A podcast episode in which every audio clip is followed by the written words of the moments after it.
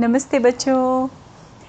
बच्चों आज बहुत अच्छी सी कहानी आप सबके संग शेयर करने जा रही हूँ जैसे मैं अच्छे से जानती हूँ कि आप सारे बच्चों के मन में ये सवाल ज़रूर उठता होगा कि सारे देवी देवताओं की तरह से हमारे गणपति जी हमारे गणपति बप्पा के आ, का जो हेड है उनका हेड एलिफेंट हेड क्यों है?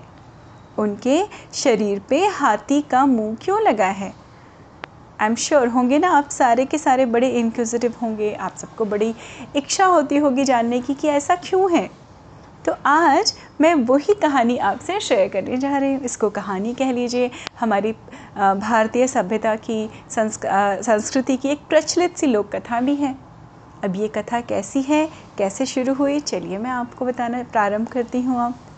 तो बात है कैलाश पर्वत की। कैलाश पर्वत पे शंकर भगवान और पार्वती माँ।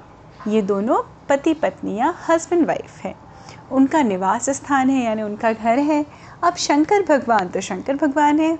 आप में से बहुत सारे लोगों को पता होगा कि शंकर भगवान है, पार्वती माँ उनकी पत्नी है और उनके पुत्र का नाम है गणेश। दो पुत्र थे, गणेश और कार्तिकीय। तो गणेश भगवान का जन्म कैसे हुआ, वो भी एक बड़ी इंटरेस्टिंग सी कहानी है। तो हुआ क्या? शिव जी हमेशा अपना काफ़ी सारा समय तपस्या में, पूजा में स्पेंड करते थे, व्यतीत करते थे। तो वो चले जाते थे दूर दूर और ऊँचे ऊँचे जंगलों में जाके अपनी प्रार्थना और तपस्या करके वो लौट के आते थे। तो एक बार ऐसा ही हुआ, शंकर जी चले गए तपस्या करने और हमारी पार्वती माँ अपने घर में जब वो स्नान करने जा रही थी तो उन्होंने अपने शरीर पे उपटन लगाया। उपटन लगा के उन्होंने जैसे ही वो उपटन निकाला अपने शरीर से, उसमें उनका उपटन का पूरा एक जो उपटन एक पेस्ट जैसा होता है बेटा, जब उसको निकालते हैं तो एक काफ़ी you can say do type का हो जाता है। जैसे डो होती है ना, हमारी प्ले डो टाइप की जो होती है, वैसी डो हो जाती है। तो उन्होंने पार्वती माँ ने कुछ सोचा और उन, उसको, उन्होंने सोचते ही उस डो का एक छोटा सा गुड्डा बनाया। एक छोटा सा डॉल बनाई, छोटी सी डॉल। और उसमें उन्होंने, वो डॉल उन्हें इतनी प्यारी लगी, इतनी सुंदर लगी कि उनके अंदर माँ थी वो तो। तो उनके अंदर जो है वात्सल्य या प्रेम फूटा और उन्होंने उस गुड्डे में जान डाल दी। उसमें जैसे ही जान डाली, वो छोटे से गणेश भगवान पैदा हुए। इस तरह से गणेश भगवान की पैदाइश हुई, है ना? उनका जन्म इस तरह से हुआ। अब धीमे धीमे वो बड़े होने लगे। दस साल तक शंकर भगवान तो लौट के आए नहीं, हमारी माँ पार्वती और गणेश भगवान, बस माँ बेटे दोनों और दोनों का प्यार, अताह प्यार, बहुत सारा प्यार। जितना प्यार माता पार्वती गणेश भगवान को करती थी, गणेश भी अपनी माँ से उतना ही प्यार करते थे। माँ की कही कोई भी बात कभी भी टाल नहीं सकते थे। उनके लिए दुनिया में अगर कोई था तो सिर्फ़ उनकी माँ क्योंकि बचपन से 10 साल की उम्र तक उन्होंने अपनी माँ का ही साथ पाया था, उनसे ही सारा ज्ञान पाया था, सारी शिक्षा, दीक्षा, सब कुछ उन्होंने अपनी माँ से ही प्राप्त किया था। तो उनकी पूरी दुनिया अपने माँ में ही सिमट चुकी थी। एक बार माता पार्वती ने कहा, देखो बालक गणेश, मैं नहाने जा रही हूँ। I am going to take bath तो देखना कि कोई भी अंदर ना आए, कोई भी इस घर के अंदर ना आने पाए। और हमारे गणेश गणेश तो बिल्कुल चौकन्ने होके प्रहरी बन गए एज इन सिक्योरिटी गार्ड बन के खड़े हो गए। घर के मेन दरवाजे के सामने मजाल है कि एक छोटा सा कीड़ा भी जा सके उस घर के अंदर। क्यों? क्योंकि माँ पार्वती ने मुझे कहा है कि कोई नहीं आना चाहिए। और वो उस शब्द को, उस वाक्य को माँ पार्वती के अटल मानकर वहाँ पर प्रहरी बन के सिक्योरिटी गार्ड बन के पहरा देने लगे। अब दस साल के बाद हमारे शंकर जी घर लौट के आए। जब वो जैसे ही वो घर की तरफ़ आने लगे, गणेश जी ने, बाल गणेश ने उनका रास्ता रोक दिया। आप कौन हैं? आप इसमें नहीं प्रवेश कर सकते। तो शंकर जी तो पहचाने ही नहीं कि ये बालक कौन है। और चूँकि वो कई सालों के बाद आ रहे थे, उनको तो पता ही नहीं था गणेश के बारे में। उन्होंने कहा कि आ, ये तुम कौन हो? इतना हट क्यों कर रहे हो? ये मेरा घर है मैं इसमें जाऊँगा। बाल गणेश ने क्या कहा? नहीं मेरी माँ ने कहा है कि आप अभी इस घर में कोई नहीं जा सकता तो मैं आपको रोकूँगा। और बाल गणेश तो बड़े वीर थे। और इसी बातों बातों में माता पार्वती को न तो अंदाज़ा भी नहीं था कि बाहर शंकर जी आ चुके हैं। और शंकर जी और गणेश के बीच में एक पहले बातचीत शुरू हुई, फिर बहस हुई, फिर उनमें एक छोटा सा युद्ध शुरू हो गया। क्योंकि बाल गणेश तो अपनी माँ के, को दिए हुए वचन से हटने वाले थे नहीं, किसी को नहीं उन घुसने देना था।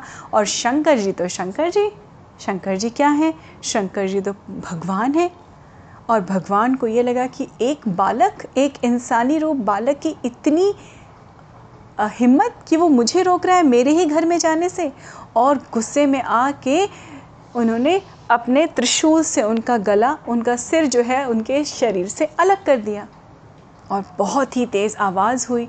वो आवाज़ सुन के डरी, सहमी जैसे ही पार्वती जी बाहर आई, उन्होंने क्या देखा? कि शंकर जी खड़े हैं और उनका बालक गणेश ज़मीन पे गिरे हुए और उनका सिर तो उनकी बॉडी पे है ही नहीं। वो देखते ही वो शंकर जी की का स्वागत या उनको वेलकम करने के बजाय वो रोने लगी क्योंकि माँ के लिए बच्चा सबसे प्यारा होता है। है ना बच्चों? मम्मा सबसे प्यार करती है ना बच्चों को?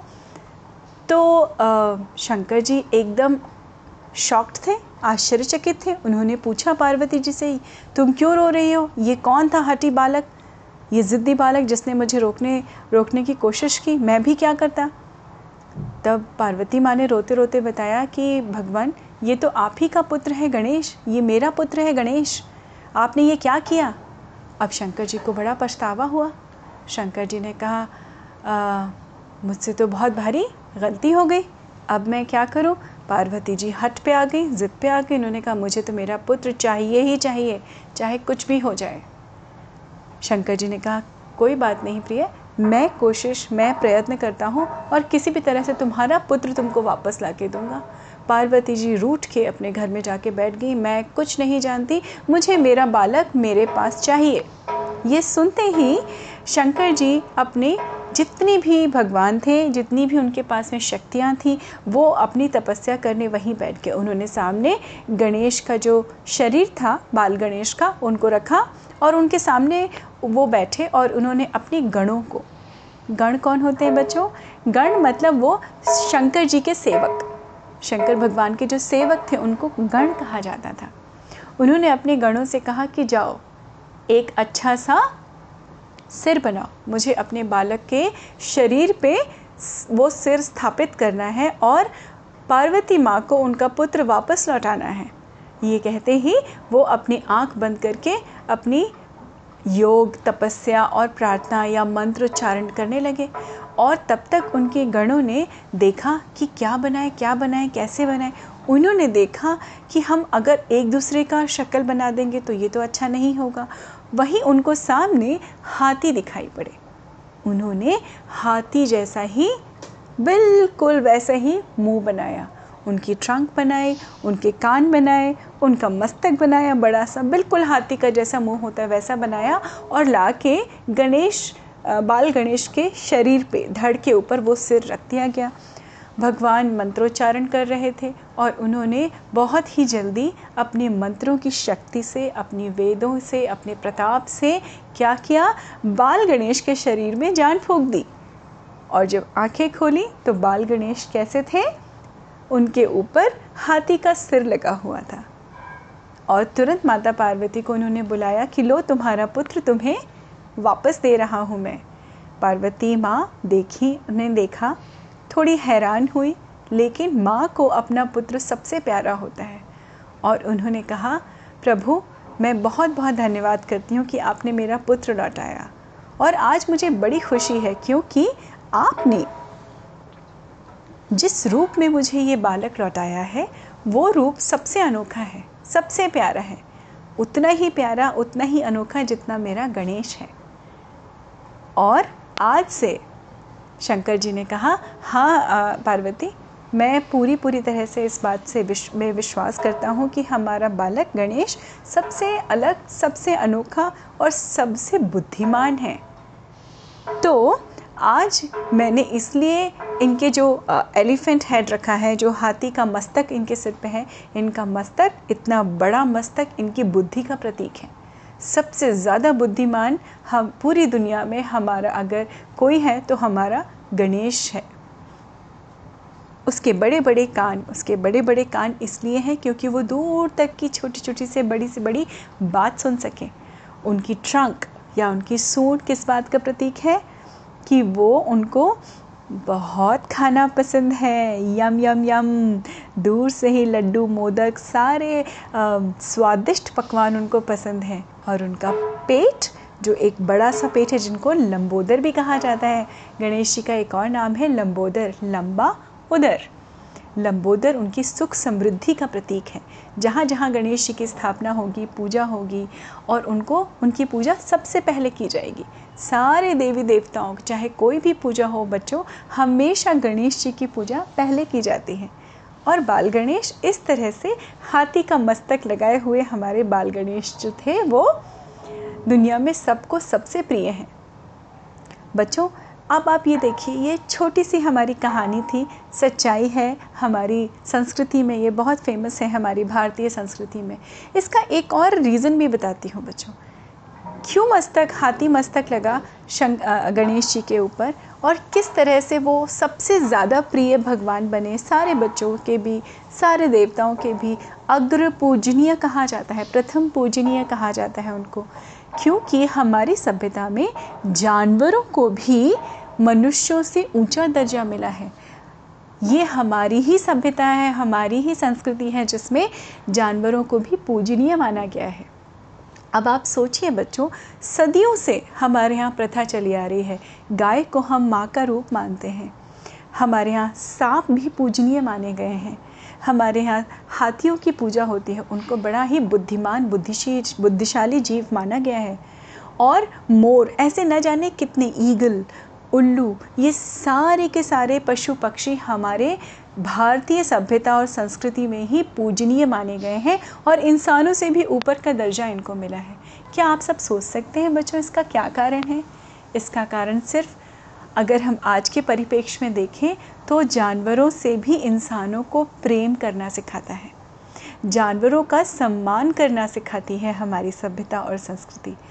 इसलिए हाथी का सिर लिए हुए भी हमारे गणेश भगवान सबसे प्यारे, बच्चों को सबसे प्यारे और सबसे पूजनीय हैं।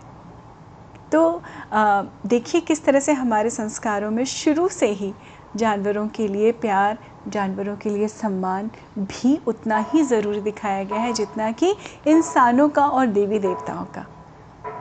तो उम्मीद है आपको ये कहानी अच्छी लगी होगी बच्चों, और आपको ये भी पता चल गया होगा कि कैसे हमारे गणपति भगवान के एलिफेंट हेड लगा और कैसे उस एलिफेंट हेड के साथ भी वो सबसे प्यारे, सबसे अनोखे, सबसे क्यूट भगवान जी हैं, है ना? और सारे बच्चों को बड़े अच्छे लगते होंगे।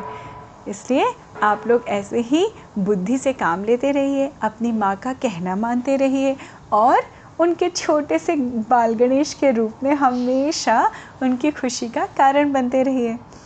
मैं इस इस कहानी पे यहीं विराम लेती हूँ। अगली कहानी में आपसे फिर से मिलती हूँ।